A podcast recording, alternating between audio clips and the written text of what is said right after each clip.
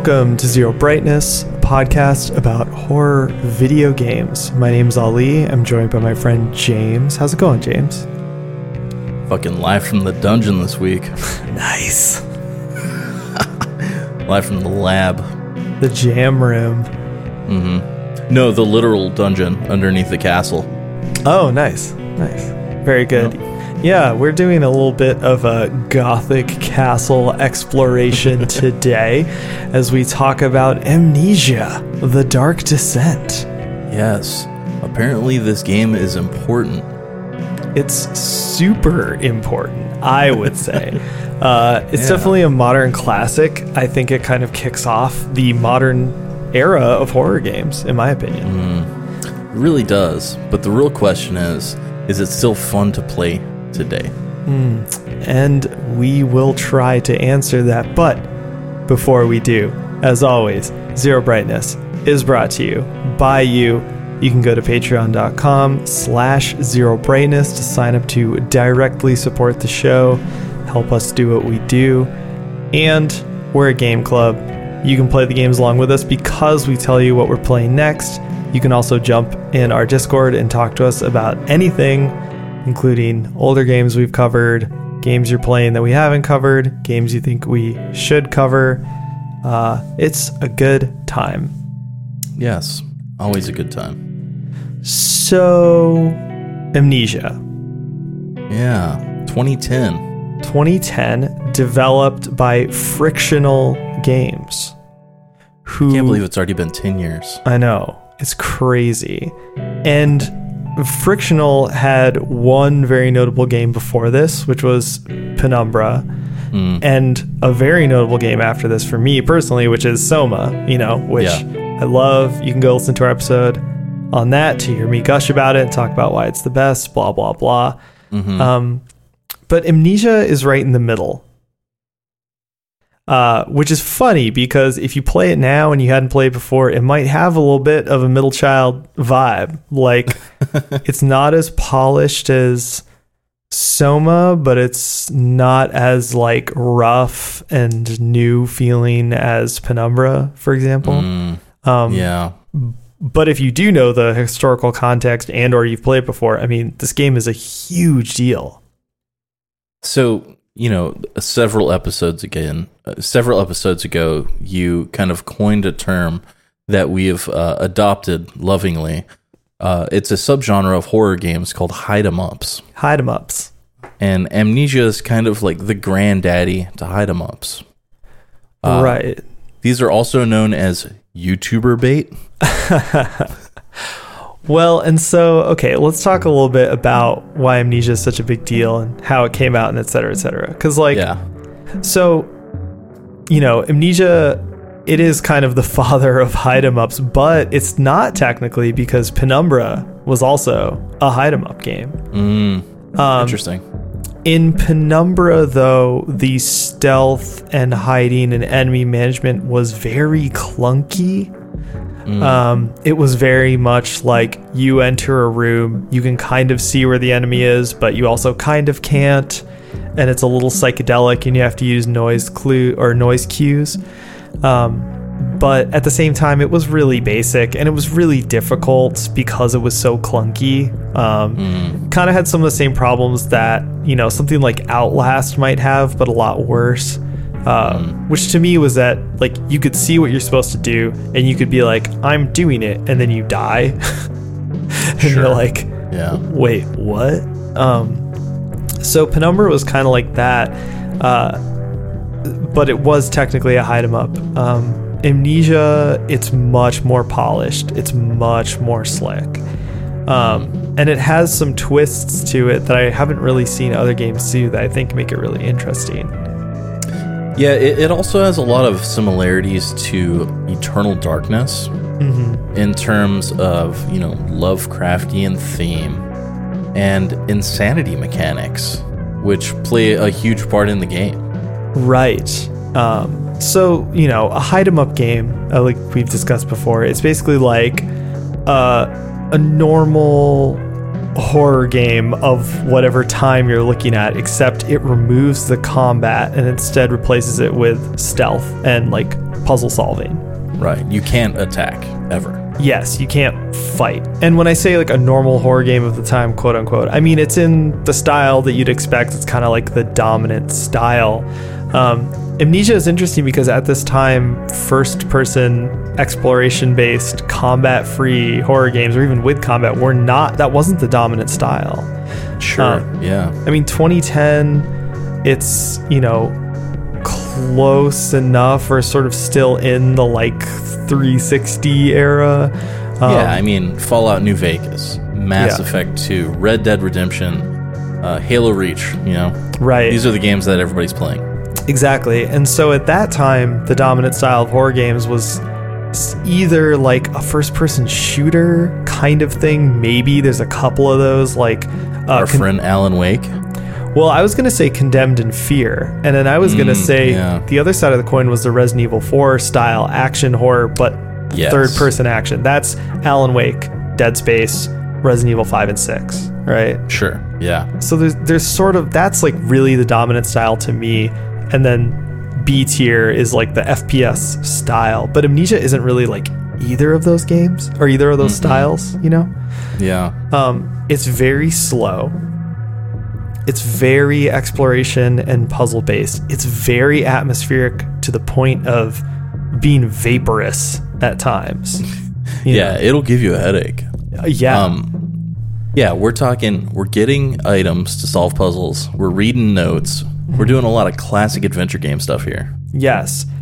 And so before we get into like the sanity mechanics and all that sort of stuff, the thing that was really shocking to me replaying it, because I said in the Soma episode that I kind of feel like it hasn't aged that well, and but it's like a cool game. And when I replayed it this time, I was really in the mood for it and I really got into it. And I think a big part of that was that I kind of realized that it's almost like a remake of Alone in the Dark or something. Well, yeah, it's funny because we played these very close to each other, Yeah. and uh, they share a lot of similarities. Yeah, so it's like very slow moving. There's a lot of narrated notes. There's Yeah. a ton of like disembodied vo- disembodied voices talking to you and telling you stories. And I think that it's the sort of thing where it's like if you're in the mood for it, it's weirdly relaxing. Hmm. Like hearing that chime and then the guy's voice be like October 8th, you know, 1844 or whatever. It was like I just got to really like enjoy that aspect of the game and so like I found myself weirdly like vibing and just like chilling while hmm. playing quote unquote the scariest game ever. Yeah, it well, it does have a slower pace than I expected. Oh mm-hmm. yeah, little backstory: I've never played this game, so Yeah. I came into it fresh. And yeah, it does have a lot slower pace than I expected, and they really do space out the baddies. Mm-hmm. So you never know, really know when to expect them, and when they show up, they might make you jump out of the chair. Yeah. But I would not consider this the scariest game ever made Yes. by far. Oh no, for sure. Well, and we'll come back to the interesting things this game does with enemies and terror and sanity and all that kind of stuff because I want to talk about that because it's really interesting um, to see how much of this game, for how quote unquote influential it is, hasn't really been carried forward. Um, but let's talk about why people say this is the scariest game ever. And it's very, very simple. And it's that either through marketing or, you know, kismet, providence, fate, or some combination of the two, I would imagine it's some combination of the two. This game became very popular for people on YouTube to play and then scream and yell and throw their controller and knock things over while playing it. Yep. This game single handedly pushed the whole streamer subgenre like way, way ahead. Like it evolved it, right? And yeah, I wouldn't know, but sure. no, I mean I'm the same way. That I have no interest in stuff, but I remember Amnesia being notorious because people were watching other people get scared while playing. Yeah. right. Um, and this was like a new thing at the time. It was an exciting thing at the time for people who were into it. And ultimately, to me, it acts as a parallel to what I've said before is probably my least favorite marketing tactic for horror movies, but people still do it, which is where they show the night uh, the night vision footage of the audience like freaking out and throwing popcorn while watching a movie, you know? Yeah. yeah. And they're like, look how scared everyone else is of this game. If you play this game, you will be as scared and excited and titillated as these strangers. mm-hmm.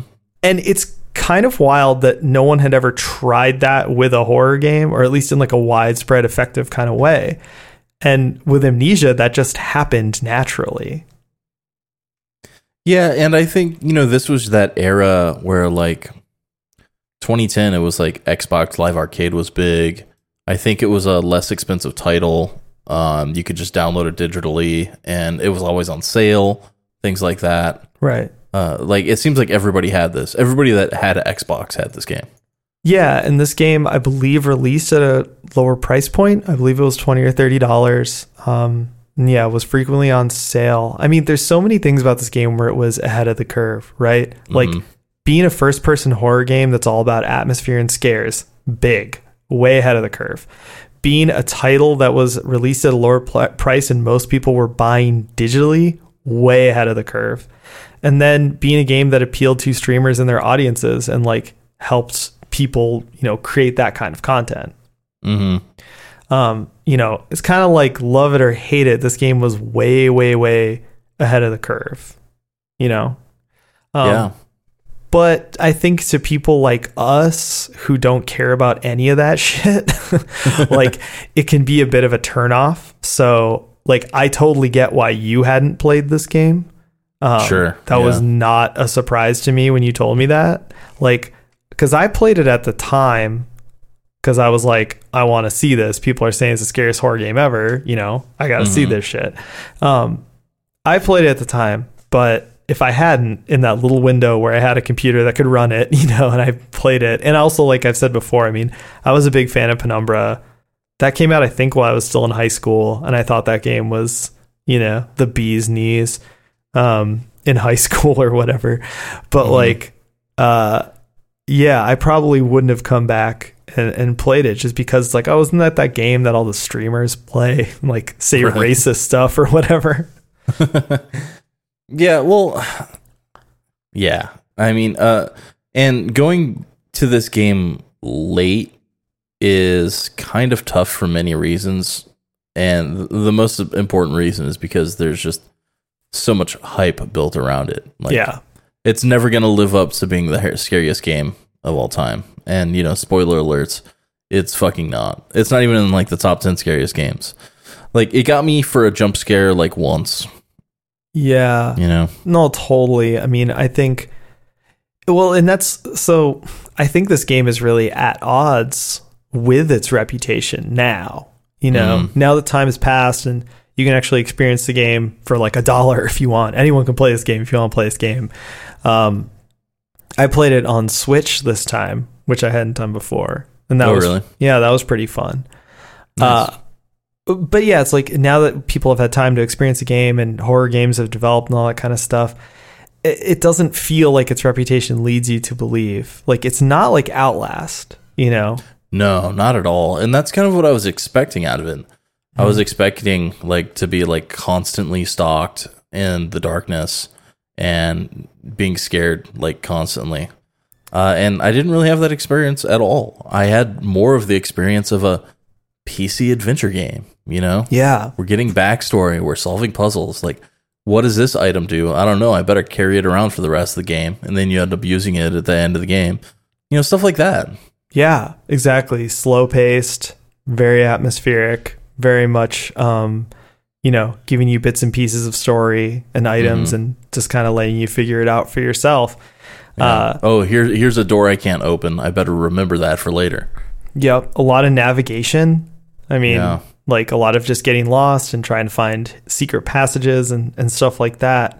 Um, so it's not the game that its reputation would lead you to believe, which, you know, I Mhm. kind of realized on this playthrough.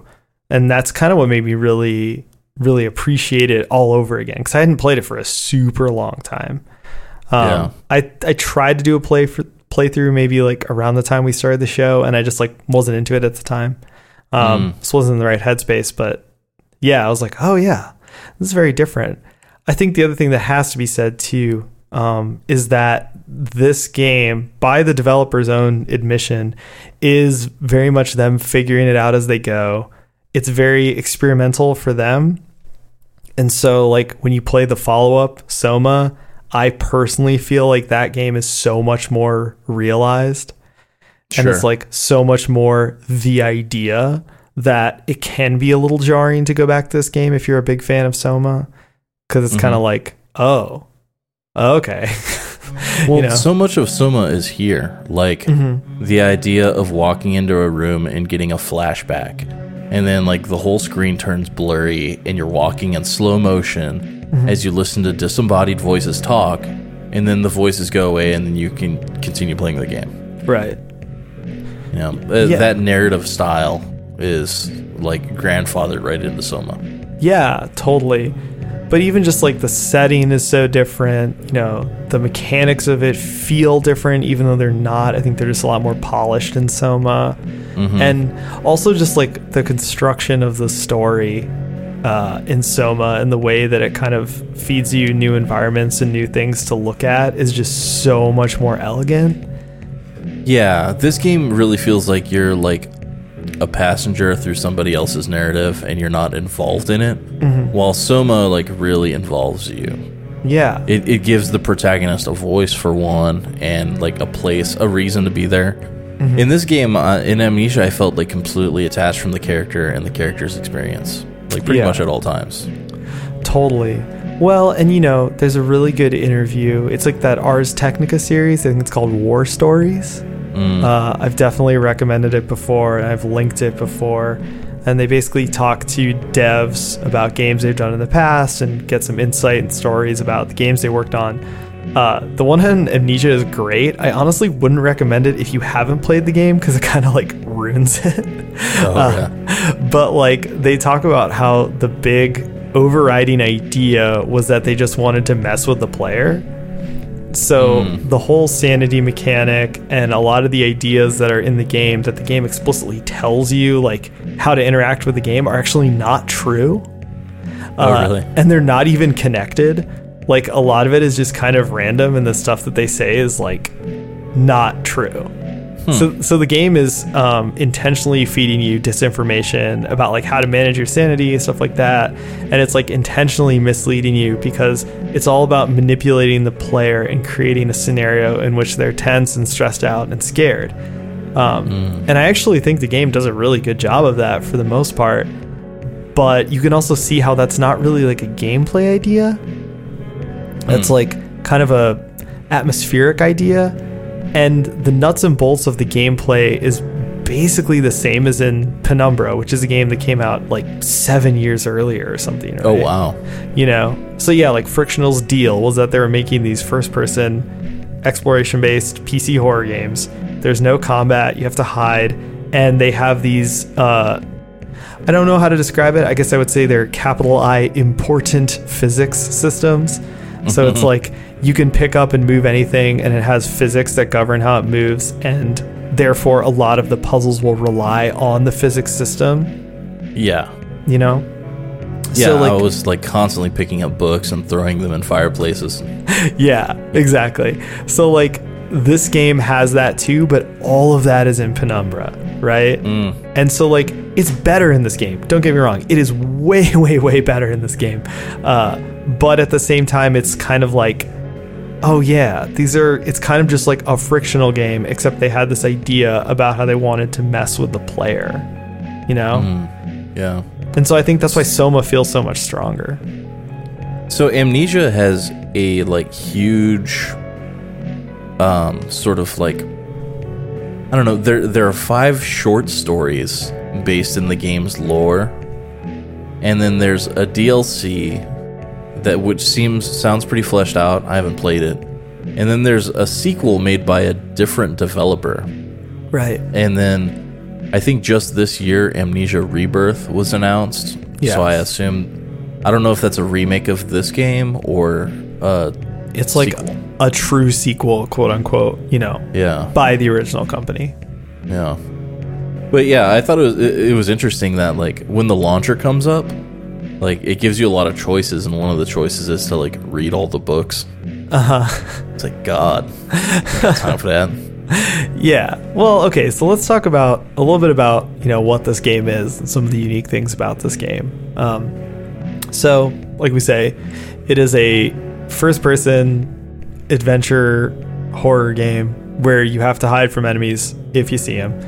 Uh, it's got a very like abrupt start, and it just kind of throws you in. Yeah. Um, it does feel, in many ways, it feels like Eternal Darkness. And we'll get to the sanity stuff, but even just in the way the story goes, where it's like you feel. Hold on, there's like a fire truck going by. well, maybe it's not. Okay. Well, anyway, it, like Eternal Darkness, you feel like you're being thrown into this much larger story that's going Sure. on and that doesn't really rely on you. Like you're just this bit player in a huge narrative. Mm-hmm. Um, but yeah, you you start out and you're like a dude who can't remember who he is. and Amnesia. amnesia. he finds a note written to himself, uh, and it's like, "You're fucked. Figure it out." and then you're like, "All right, dog." And right away, you start finding these journal entries and long notes and stuff that kind of start telling you this once again this much larger cosmic horror narrative. Yeah, I was completely lost in terms of plot from the beginning. yes. First, I just couldn't follow it. And I don't know if it's because I didn't care enough or if it just didn't engage me for any other reasons, but yeah, like none of it stuck. Uh, like Yeah. I was a guy with amnesia and I have to escape the castle. Yes. So it's very confusing and it's very vague. Um, it's kind of what I mentioned earlier about it being sort of vaporous. Uh, it's really not like a normal narrative game. Uh, It's more like you're getting bits and pieces and you're sort of expected to uh, piece together yourself and maybe have your own ideas about what is happening in the story, but it definitely feels intentionally vague.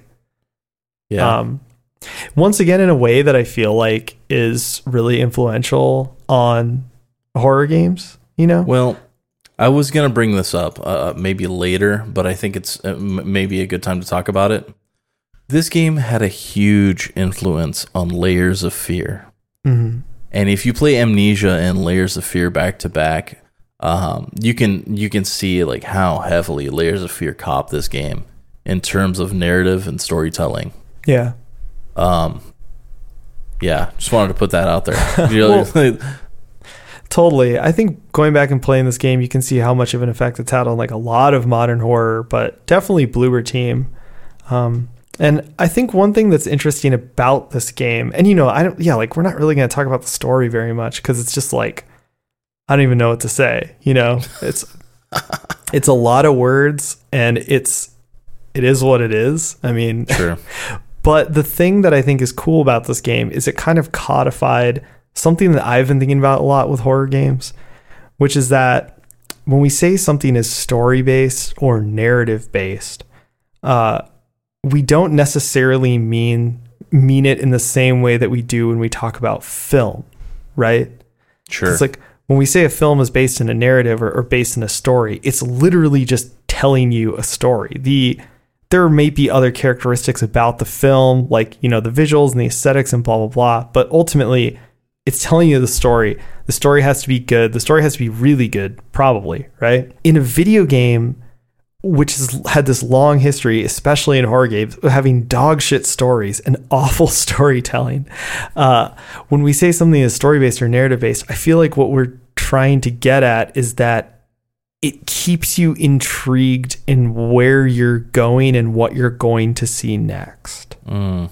And so, even if the story isn't good or isn't well told, the game is keeping you interested in the quote unquote narrative because you just want to see it advance. You want to see what's going to happen next. You're curious, you're invested in some way or another.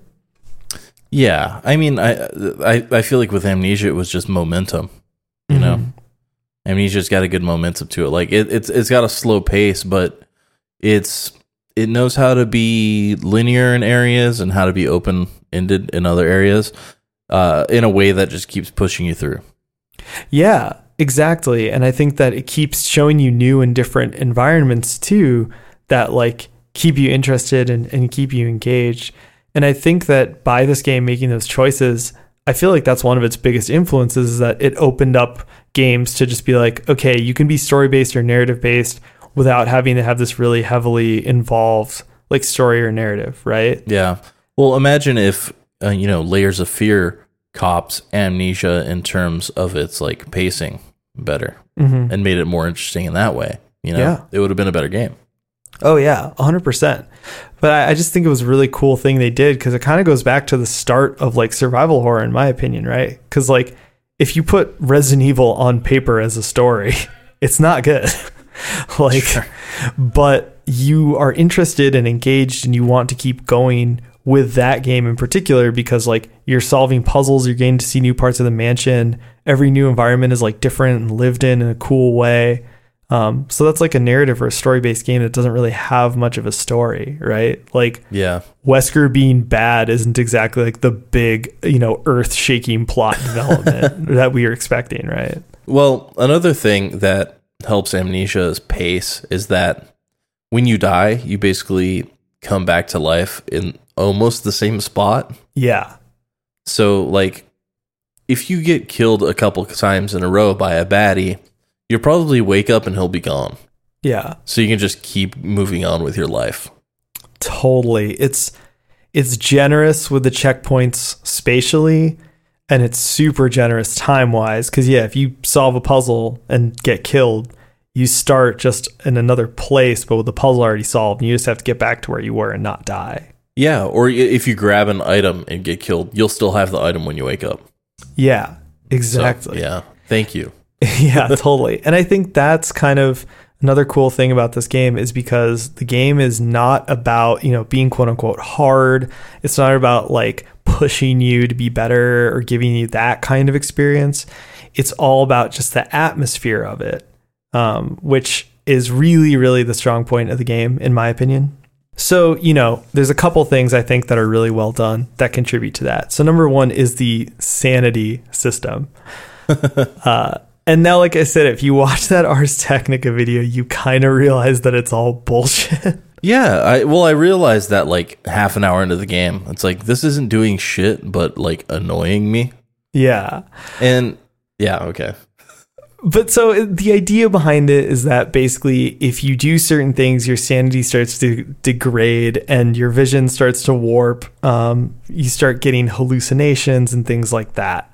Uh, it's never as intrusive as it is in Eternal Darkness, for example. Um, Yeah. Although there are, you know, a couple similar things like having bugs crawl across your screen and Yeah, the So- the roach is on the screen. The first time I got that I was like, "Okay."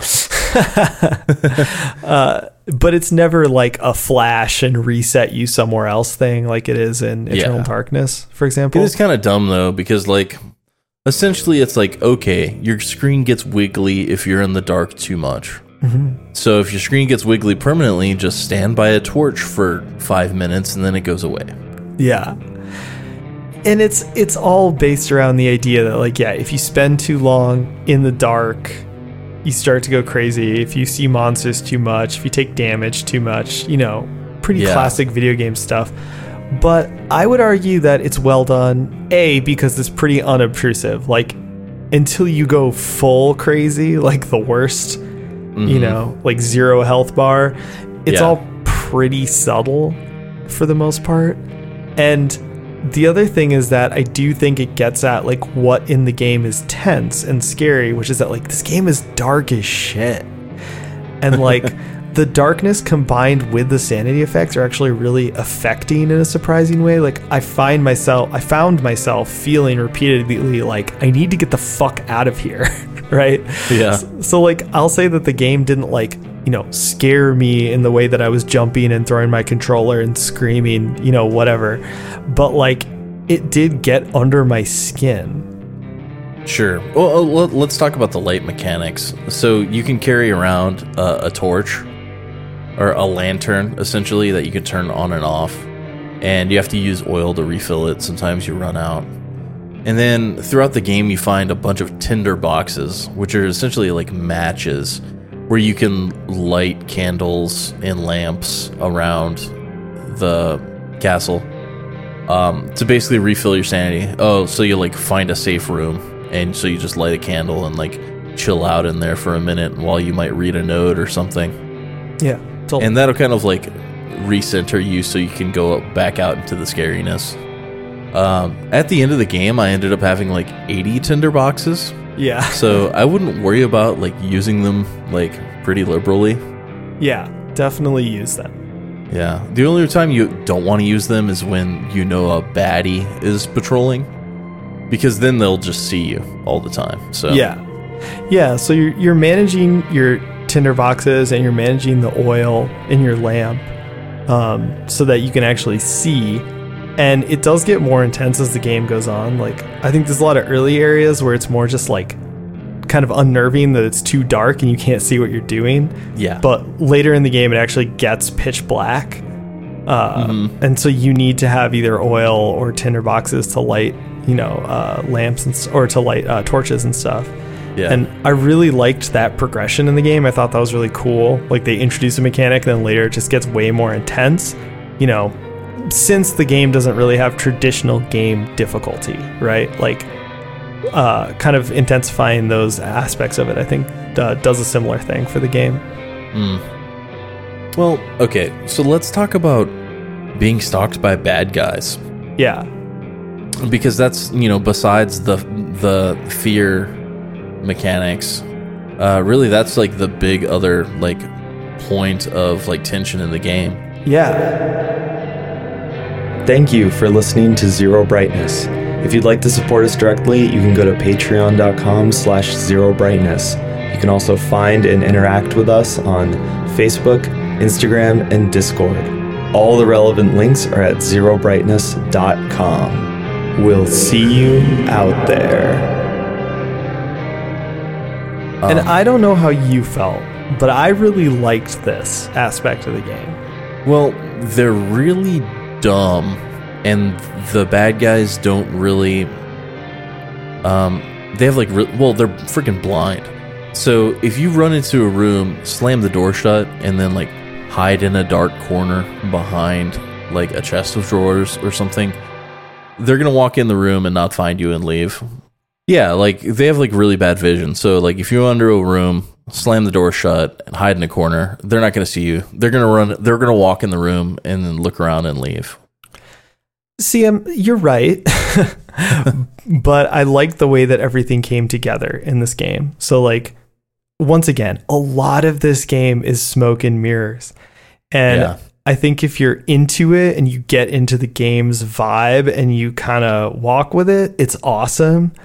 And if you're not feeling it, you're just like, oh, come on. You know what I mean? Well, and there are only a few areas in the game where there are bad guys. Well, how many bad guys are there in the game? Five or six? Mm, there's more than that because there's Really? like there's multiple monsters in the prison alone. Okay. Well, I just didn't bump into them very much, I guess. I felt like I kept bumping into the baddies in this game, but like there's a couple things that I really like about how they're presented, though. You know? Yeah. Well, I I did die a couple times in the prison. But, you know, as with other games, like I feel like you know, just like with Outlast, if you want to like understand how to avoid these bad guys, you kind of have to like throw yourselves at them and see how they react and like keep your camera on them while they do shit just so you can see what they're capable of. And then after you die you can play the level again with that knowledge and easily avoid them. Okay, see that is how you totally ruin the magic of this game. like, well because if you run from them and don't look at them like that's how i maybe the first three bad guys in the game that's how i handled them. Like i stayed in the dark i didn't look at them i i like listened for footsteps and when they had left i i would leave. Um but yeah after a while i was just like i don't even know what these guys look like. So i'm gonna you know actually look at them and run backwards and see if he's you know faster than me see how he attacks and things like that And yeah, it does demystify the game completely, but at the same time, it you know makes it a lot easier. yeah, I mean, like, I guess what I'm trying to say is that I think you broke the game and destroyed all of its magic. Well, is that a fault of mine or is that a fault of the game though?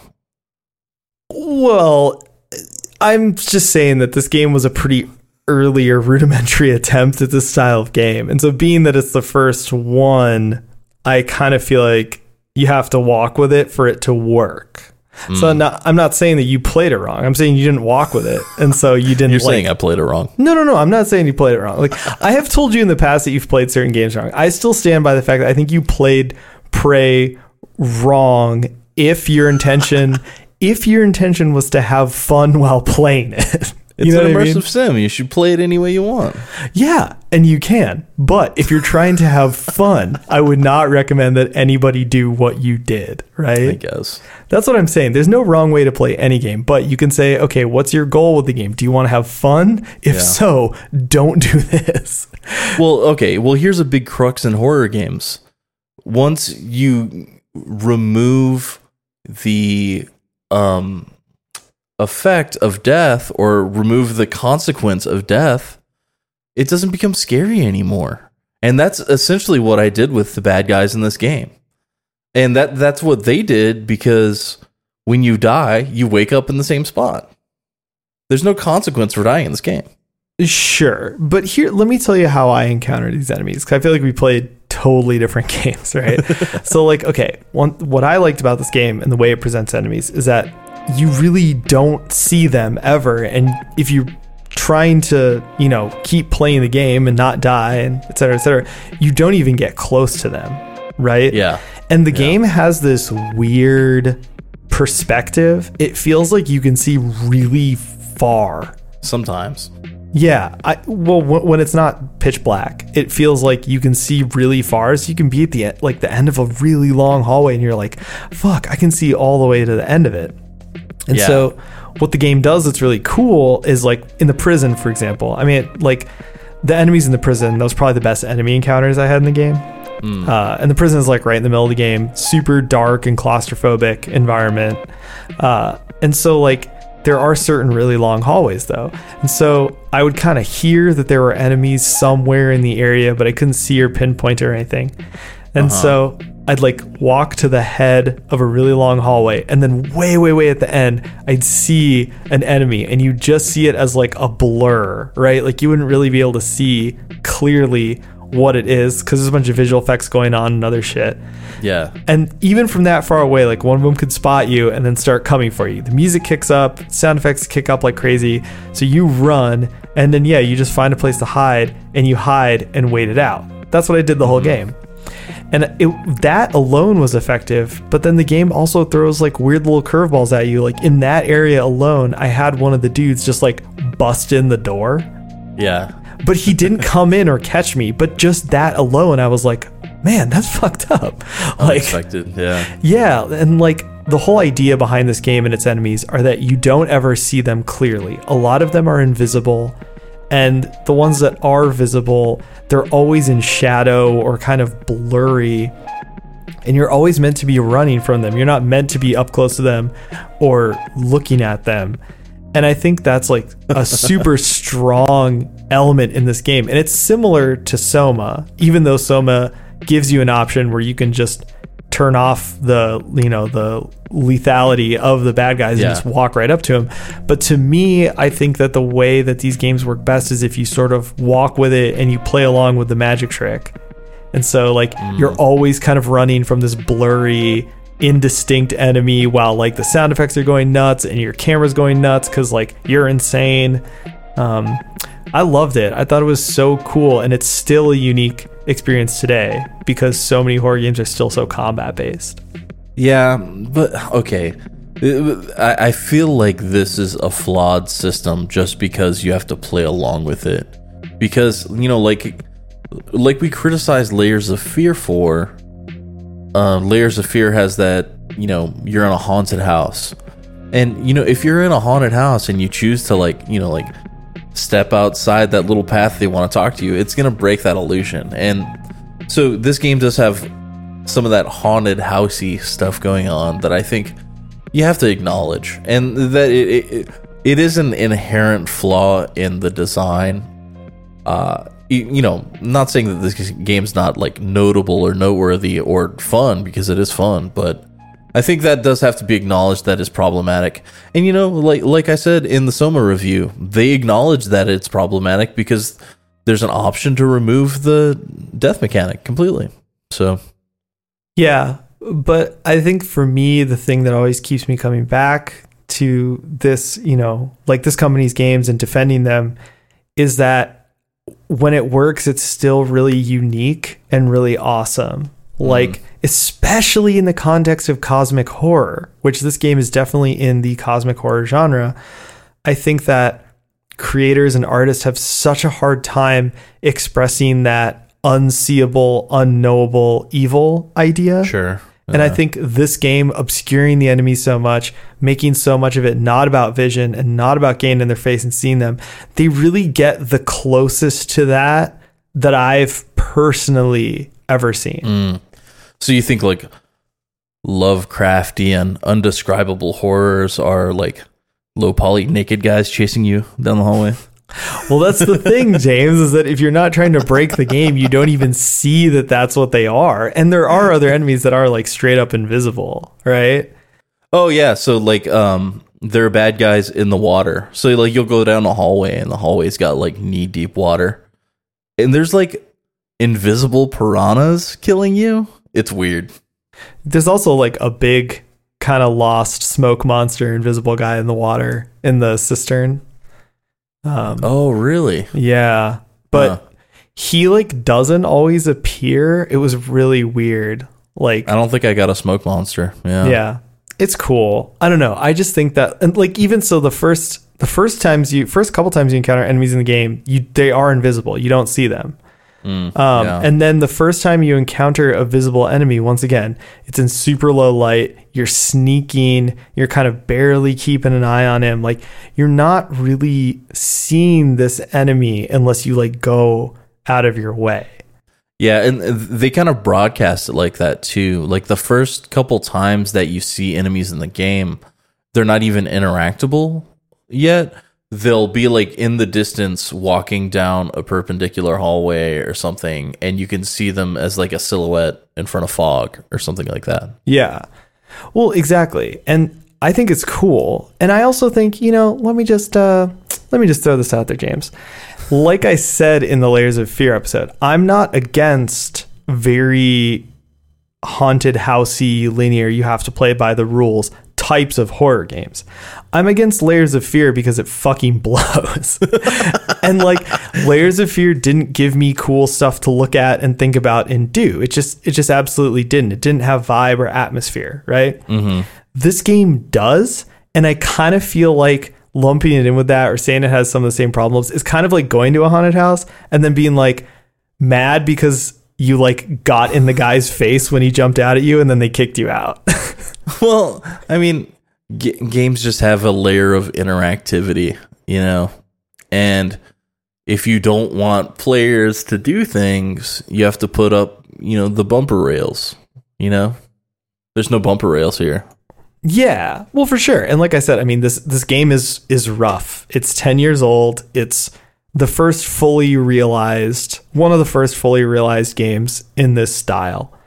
Um, and so yeah, there's. I mean, I'm not saying this game is perfect. I I always had a little bit of a lower opinion of this game, mostly because I played it at the time and I thought it was overhyped. And then once I played Soma, like I said, I really felt like this was the first draft of Soma. Sure. Um, yeah. But returning to it, I was actually surprised, and especially right after playing Alone in the Dark.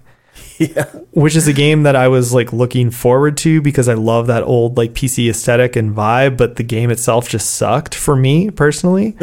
uh, playing this game was really nice because it has a lot of that vibe and aesthetic, but it's very well done. Um, Another thing I would put this over Layers of Fear, for example, or other contemporary games by similar developers, is that this game mechanically works really well. Like the controls are good. I mean, the physics, although they kind of rely on them too much for puzzles, they do work well. Uh, it's not like you're struggling to solve these physics puzzles. I personally wasn't, you know? Yeah. Like, it's easy to pick up and play. Let's talk about some of these puzzles because, you know, on the show a lot we talk about how games can be like strategy guide bait. Some of these puzzles can be like super obtuse if you're not paying attention to the notes. Yeah. Um, I, I wrote down a couple. Um, there's one where you have to um, inject somebody's blood into your body. Yeah. And so there's like dead bodies everywhere, but you have to buy, find a certain guy and you have to drill a hole in his head, which like starts this like constant fountain of blood like shooting out of his forehead. Yeah. and, uh, and then you have to go into your inventory and combine two items that you've actually had for like a really really long time.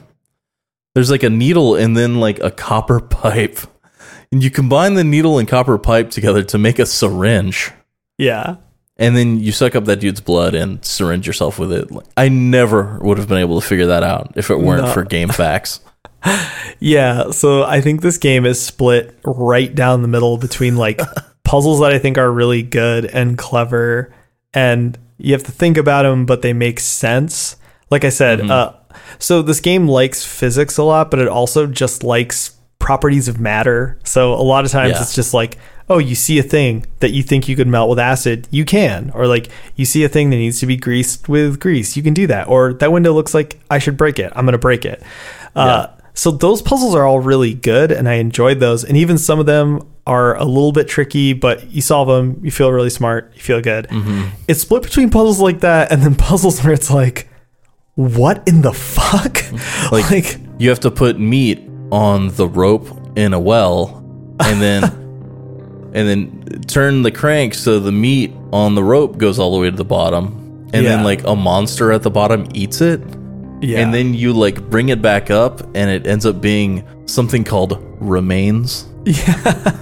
Like what the fuck is that? what that? the fuck is that? Well, and there's even like there's even simpler stuff where like you can see the solution, but if you don't do things in the exact right order, uh nothing happens and it's just like won't even give you a prompt or anything. So you're like looking at it like I know this is what I have to do, but you're just doing it in the wrong order. I felt that way about the elevator puzzle, getting the elevator started oh yeah. Yeah. where it's like it's actually a pretty obvious puzzle and like you can easily look and see what you're supposed to do but then if you don't do it in the exact right order nothing happens and it is like really frustrating hmm.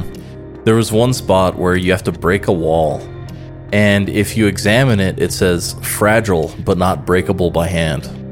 But then if you click it four more times, you break it with your hand. like, what the fuck?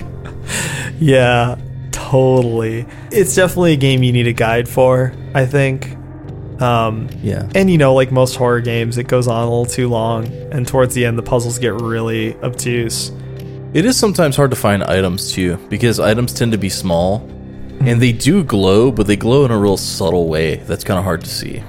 But, you know, I did appreciate that this game on a nuts and bolts level, like it had real puzzles and it had real controls. And I was never like too frustrated by interacting with it and everything. Uh, I'm not 100% sure on this, but I feel like you could even miss the lamp at the beginning of the game. What? Really? Yeah, I feel like because like for a while I didn't see it, and I ended up going back into the room, and I was like, "Oh, a lamp." Like Crazy. I'm not sure if the game will block you from progressing if you don't pick up the lamp, Yeah. but I feel like you could miss it. Yeah, it's it's got a real old school PC game vibe. Yeah, I think that playing it again, that's it didn't strike me at the time when I played it, but this being my first full playthrough in a really long time, like it really struck me just how much it's like an old PC point and click adventure game, but uh, realized for the modern day. You could even say it's kind of a spiritual successor.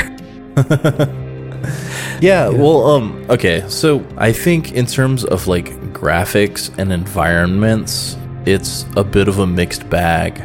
But when it like nails it, it really does nail it. Like yeah.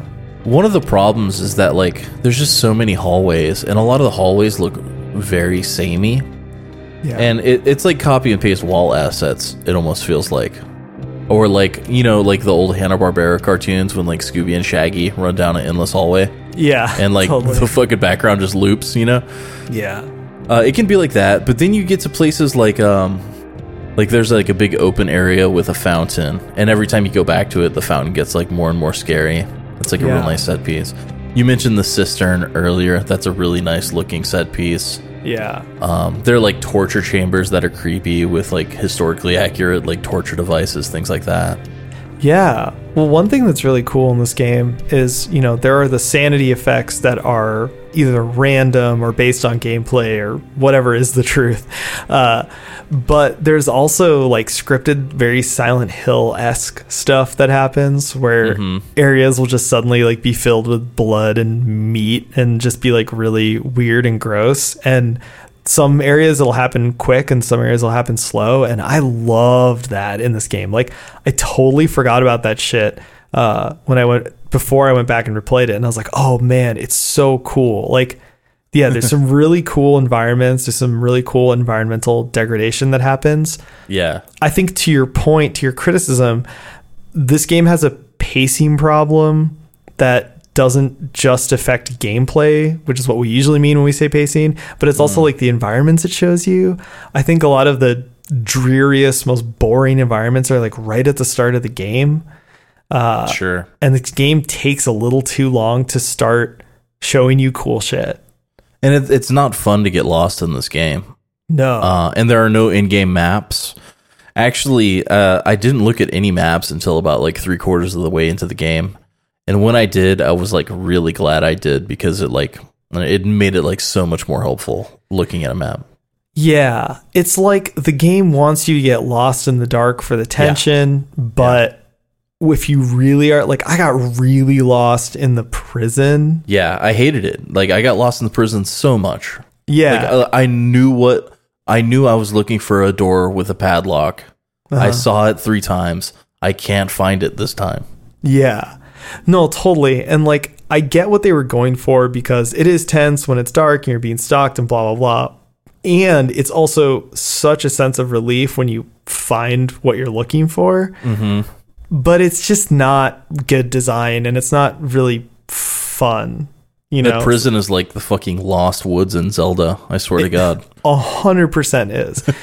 so it's like it, it- once again, it's I'm I torn because I see what they were going for, and I kind of even see the point of it, but I also I didn't love it.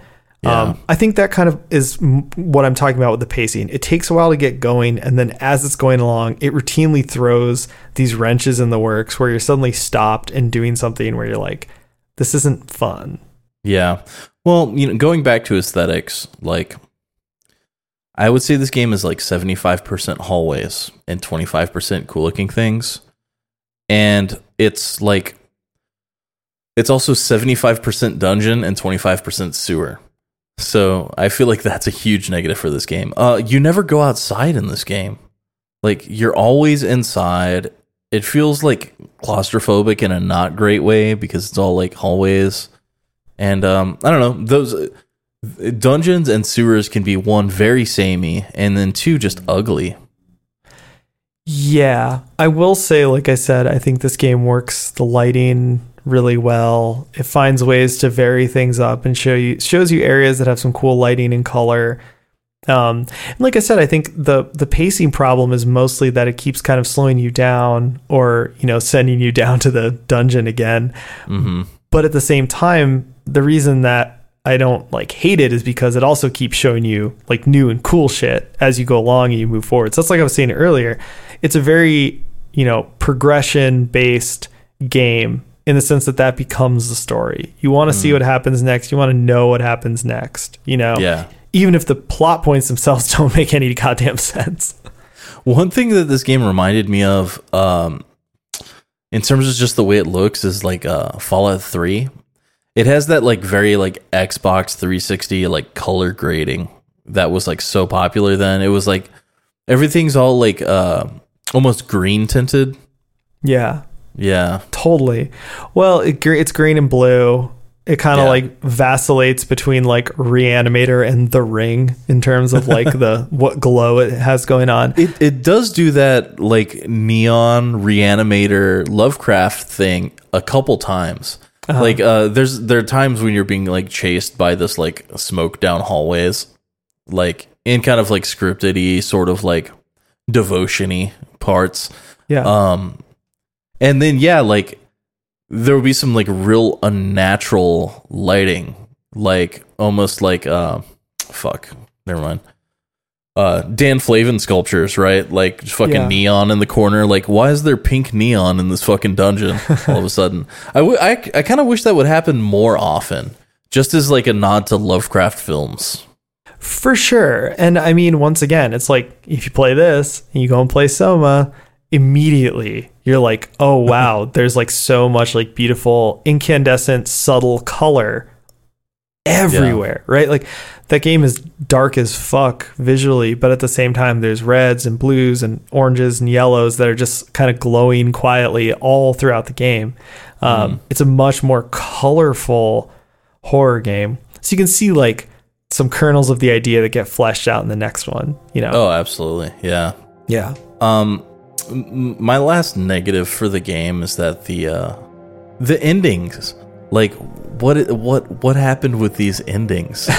yeah, I Um, don't know. like it, it really just fizzles out at the end. Um, I really wish they would have done like a big showpiece at the end somehow. Yeah. Well, okay, here's the thing about this story, right? Like it really reminded me of something while playing it. Like almost beat for beat in a way that I kind of was shocked by. Uh little game called Echo Night. Yeah, Think I about guess. it. Yeah, Think about it. So it's basically just Echo Night, except instead of being like a kind of charming, low ass poly PS1 game, it's like a pretty good looking, well realized modern game. And so there's just a lot of story moments where those two ideas kind of clash. But if you haven't played Amnesia, but you have played Echo Night, hello, all six of you, including James. Uh, this game has basically the same story, and yes, it is as jarring as it sounds. Um, I do wish there were ghost friends to help. yes, true, true. You did get one friend to help, and he's like a, a tied up naked man. I don't even know his backstory because at that point I had like no interest in the story at all. He's very creepy. Uh, he's actually, uh, I think his name is Agrippa, if I'm Yeah, remembering yeah. right. He's actually a pretty cool character. If you stand in that room longer, you do get more of his backstory. He keeps talking and he's like so chipper, and I'm like, dude, aren't you being like tortured? Why are you like such in like ch- a chill mood right now? He looks like he's already dead. uh, I don't know. Th- there's weird stuff like that in the game, and also like the way. So the way the narrative revealed is revealed, I think, is cool. Like you mentioned earlier, a lot of times you go into a new area or room and you get a flashback where like mm-hmm. you sort of hear this like disembodied conversation out of context, but because you know as the game goes on, because you've been listening to them, you start to recognize people's voices and piece together what the narrative is, and so like when you meet Agrippa, he's like really like one of the only like character characters that you meet, and you've He like really is, yeah. Yeah, he might be you- the only person you come Yeah. into contact with. yeah, and like he, you've just gotten his backstory, right? Yeah, And it's kind of cool to stumble on him and be like, oh, like I know what this is, and I'm kind of been piecing this together. So once again, in a way, I think it gets back to that original kind of pleasure of playing the first Resident Evil, where all of the narrative is in like the notes, you know, Mm, yeah. um, and you piecing together the story yourself, and how that can be a more affecting or engaging experience than like an actual like solid in-game narrative. yeah, the notes were much more brief in Resident Evil. Yeah. Um, These you're go gonna on. read more in Amnesia for sure. or listen. And that's the thing. Like, I kind of Yeah. feel like if you really want to, if you're wondering, am I in the mood to play this game? The question is, do you want to have like some sort of old timey ghost story read to you by a guy with a British accent? if that sounds good to you, get over to whatever you play games on and boot up this game because it nails that, you know. But you're not, I mean, you're not always in the mood for that. But if you are, like, fucking a. And like I said, this this time I was super ready for this game, and so I really enjoyed my playthrough. You know, the last time I tried to play it, I was immediately just like, I don't really think I want to play this. Mm. Also, because So- it's got that slow start. Yeah, yeah, it definitely has a slow start. Uh, I was actually playing it for a while, and then I told you where I was, and you were like, "Oh, you're just like starting." I was like, "Damn it!" Yeah. All right, so like, who would you recommend this game to? Is it still fun? I think so. I still stand by my statement that this game has aged. Mm. You know, it's not exactly like it doesn't feel new or anything, and you can definitely tell when it was made. But I do think it's still fun. I think it's a very good game. I think for historical context and importance, it is worth revisiting. It's not like something like, you know, Alone in the Dark, where it's like super important, super historically notable, but it's just not fun to play anymore. Um, I think this game is still good and engaging and fun. I think, like I said, it's just, it's a lot slower and it's a lot more low key than its reputation suggests or than people may remember. So if you go in knowing that you have to be ready for this slow paced, atmospheric, at times very vaporous experience, I think you'll enjoy this game and it's very fun.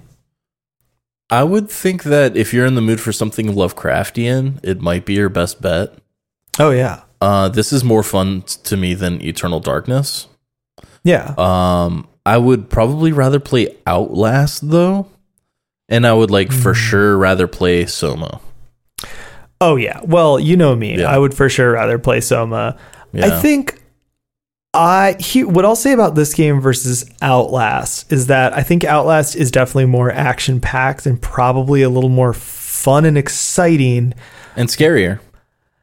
but I feel like this game has a little bit more going on underneath the hood and it Yeah. might be more fun to revisit and replay than something like Outlast cuz like I don't really want to replay Outlast right now cuz I've I think I've played it a couple times and they were very spaced out and I feel the same way where it's like well I already saw I already saw that 90 minute action movie I don't need to Mm, yeah. watch it again right now. Like this game has there's more to chew on, there's more going on. It's a different kind of experience. I feel like it might be a little more replayable. But it is good. It's still good. It's still a good game. I, I do feel like uh, the second time through, I would feel I feel like I would just like sprint through it and see how fast I can beat it. You know, it doesn't give you a score at the end or ratings or anything, but yeah, Yeah. Well, I definitely feel like this game holds up just by virtue of being like a modern horror game, right? Like it feels modern in a way that something like Eternal Darkness doesn't. Well, this game is the bridge between eras in terms Yeah. of horror, you know? Yeah. Yeah. Totally. And like I said, I think on a basic level and on an artistic level, it works well enough and it's good enough that you can return to it and not just be stuck thinking about how clunky it is. I also feel like Amnesia is the tipping point to where Japan stopped making all the groundbreaking horror games and the West took over for Yeah. that entire era or console generation. Yeah. No. Japan's back on its game now, but for a while, yeah, the West took over. So, Yeah, no, hard agree. You know, after this, somehow Nightcry happened, so fuck if I know. yeah. So yeah, I don't know. It's it's a good game. It's definitely uh important in terms of history. Um it's more adventure gamey than I thought. So Yeah. if you want to like do some item puzzles, read notes, things like that, you're going to have a lot of fun. Um, yeah. Here's know, a, I, I- I didn't have a ton of fun with it. Um, it like I didn't hate it, but it, it was a pretty like average to above average experience for me. Sure. Here's a here's a Woodard style question I'm going to throw at you. Uh, you like to ask these questions at the end of the episode, so I'm kind of I got kind of got one. If this company had not turned back around and made like a really great game, uh, that's like far superior to this, do you think you would hold this game in a little bit higher esteem? That's hard to say, right? You know, Um, yeah, because we we know how that how it evolved. Like I do appreciate it for its like proto soma qualities, I guess you could say. yeah, And then and then I guess you know the same way Penumbra had proto amnesia qualities. Right. That is difficult to say. Um, but uh, yeah, this game super. I, f- I find it interesting how this game is once very familiar. You know, reading notes, doing item puzzles. They're all like elemental or colored based. Yeah. know, there there's so many things that games before it did, but at the same time, this game like turned the page to the new chapter in horror games. And that's just like a really interesting dichotomy that I didn't expect going into the experience. For sure. Now, I you know, I don't think it it stood up to the test of time as well as some other games do. Um, you know, I feel like a game like Fatal Frame 2 holds up to the test of time more than this, which is kind of like weird to say. But this game is like when I first started playing it, like the first 10 minutes, I'm like, man, this game is like so Xbox. You know, uh, it, it is, it doesn't feel timeless, I guess. well, and I that's I actually it feels agree with you. timely.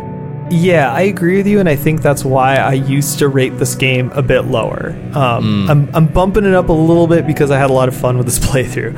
Uh, but I used to rate it lower because I guess when I think of horror classics, I do think of stuff that's timeless, even though it's very much of a time and place. Mm-hmm. Um, so I kind of agree with you there. But what I give this game, I guess what I'm getting at by asking you that question is what I give this game is I still think it's a unique experience. Like the way that you do the hide 'em up game style when you're playing this game feels very distinct from Outlast, for example. Um, feels super distinct from something like Devotion, right? Like it just feels like it's its own unique niche which I think makes me like kind of give it a little more leeway or just like rate it a little bit higher because if you like this style or you're interested in this style, there's really only this company's games. I feel. Uh, I do feel like the running, hiding was less annoying than in Soma. Sure. I don't know. Some of the enemy encounters in Soma like really pissed me off, and I never got that from this one. See, I, I like the enemy encounters in Soma, but I think it's because they were a little bit more involved. And yeah, once again, I think I was kind of like walking with the game in both games. Like I was kind of like seeing the scenario. I mean, like, okay, I want to, I want to do this. Like this looks cool. Whereas I think you were maybe pushing back against it a little bit and seeing where the seams are and seeing the limitations of, of that gameplay style. Hmm. Gotta pop the hood. That thing got a Hemi. See what this baby is running. Um, yeah, man. Well, Fuck it. you know, you know that we here at Zero Brightness rate games on the GamePro scale. no, you do that. I don't. I don't do that shit. So uh, you know, historical importance score, I give it a four and a half. It's undeniable. But fun factor, I'm gonna give fun factor maybe a, a, a high two and a half, low three. Just little above average in terms of fun factor. Didn't right. blow me away. I didn't have my hair stick up like the was- GamePro guy. Okay, yeah, I was gonna say, do you remember which face that it? You know, if you remember the faces. Yeah, I probably have a three face, yeah. no thumb. Well, the, the, the listener can look that up for themselves. yeah, Good stuff. yeah, yeah. All right, fucking game club. Game Club GC.